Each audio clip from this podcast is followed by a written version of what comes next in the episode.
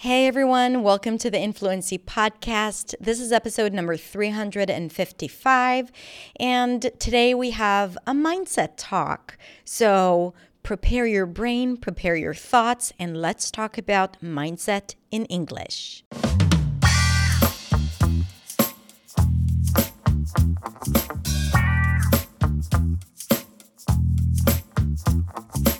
Today we're going to talk about dealing with criticism despite what you think, you will never be able to avoid criticism by default.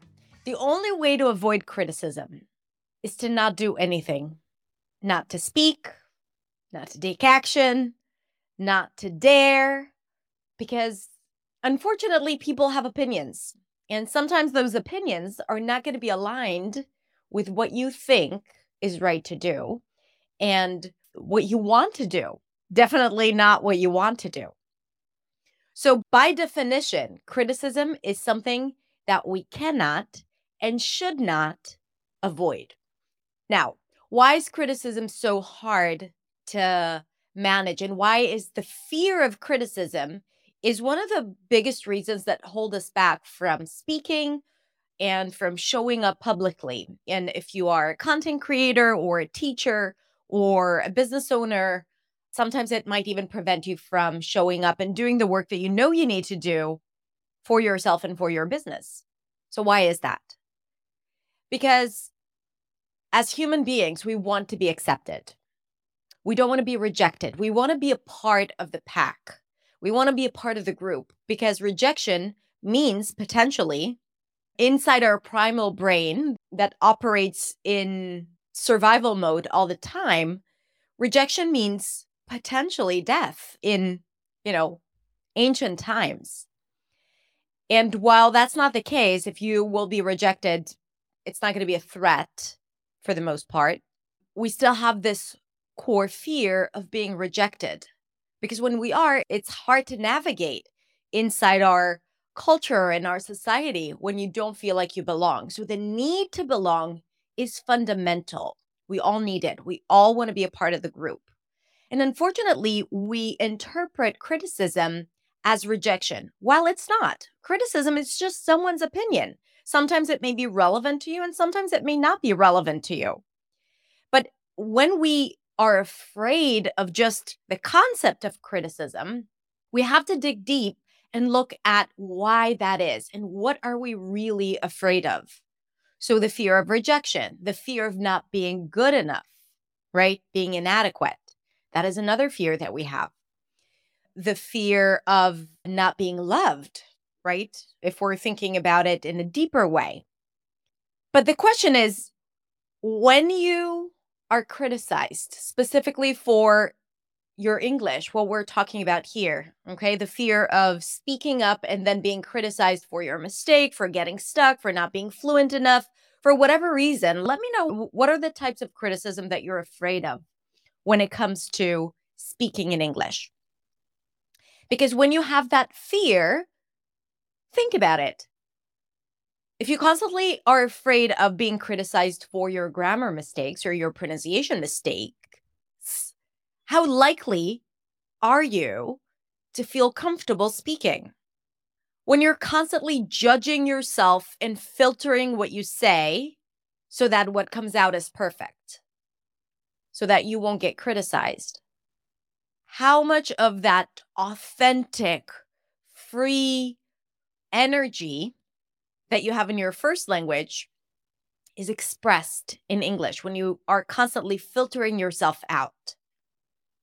It's almost impossible to have the same freedom that you have when you don't judge, judge yourself and when you don't criticize yourself to when you do to when you are afraid of someone else's opinions.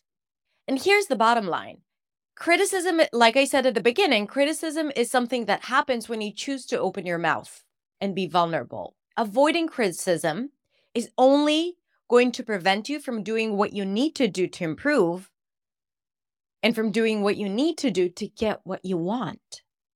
So it's not a question of how can I be perfect so that I don't get criticized. The question is, how will I change or how am I willing to change what I believe about criticism so that it doesn't bother me and it doesn't stop me from doing what I need to do. You know, we grow up learning to please people, make people happy around us. And we do that because we don't want to get criticized. We want to be loved. We want to be accepted. We don't want to change the status quo. Most people, some people do, but most people, and I'm one of them, right? Like I love pleasing people. You know, I was a very obedient child and student, and I don't like to challenge authority, or at least most of my life, I didn't like to challenge authority. And as a result, you don't dare to do the things that you can do and should do. Imagine what your life would look like if you spent as much time as you spend pleasing other people or the thought that goes into pleasing other people and making people happy. If you spent all of that energy and time into pleasing yourself, doing the things that you want to do, what would your life look like if you did that? Instead of always thinking, okay, will they appreciate it if I say this or that? Or what would I say to be accepted? And again, don't get me wrong. Sometimes it's good to say things that you know will be welcomed in a certain room. Sometimes we need to say the things that would make it easier for us to get by. But sometimes we are so used to saying things that we think people want to hear that we don't even know what we want to say. It's all about this external perception of what people expect of you to say and how they expect of you to be and what they expect you to do. And then that's what drives us sometimes instead of just listening closely to the voice inside of us telling us what we we really want to do and what we really want to say. And the reason why it's all so interconnected because what I'm saying now is not about English, but it is about English because being afraid of showing up in English because of criticism is ultimately what is preventing you from speaking up more? And by that improving your fluency and flow because if you don't speak you don't improve. And actually doing things that will make a change in your life and in the circumstances of your life. So today what i want to leave you with is first of all the understanding that criticism is an integral part of speaking up and people will always have opinions. You cannot change that. So, are you going to live your life avoiding this confrontation with their opinions? Or are you going to live your life knowing that other people's opinions of you are none of your business? Doesn't matter. They're entitled to having their thoughts, they can even share them. But when you hear that, how do you interpret it? Do you use that as validation of the worst things that you think about yourself, of what your inner critic says to you? Or do you use that as a reason for you to show them who you really are? So, how you interpret criticism really matters here. It doesn't mean that you're not good enough. It does not mean that you're not worthy. It just means that they have an opinion. And it also means that you did something right because you showed up. Causing trouble is not a bad thing.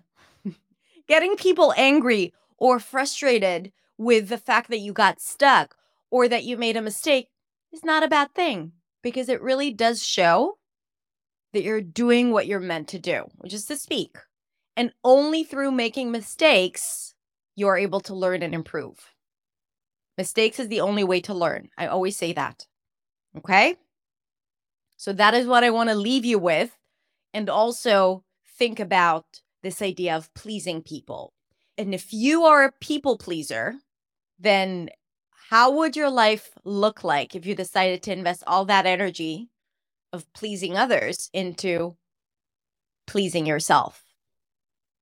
Making sure that you are happy with who you are, what you say, and what you do. Okay? Yeah. We have a few people pleasers here. I'm one of them. And I'm always learning. Like every time I have that emotion of, oh, wait, this does not feel right. This does not feel aligned with how I want to feel. What's happening now? And then I ask myself, am I doing this just to make other people happy? Or am I doing this because I really want to do it? All right. Thank you for being here with me today on this mindset talk. Have a beautiful, beautiful day. Love you all. Take care. Bye.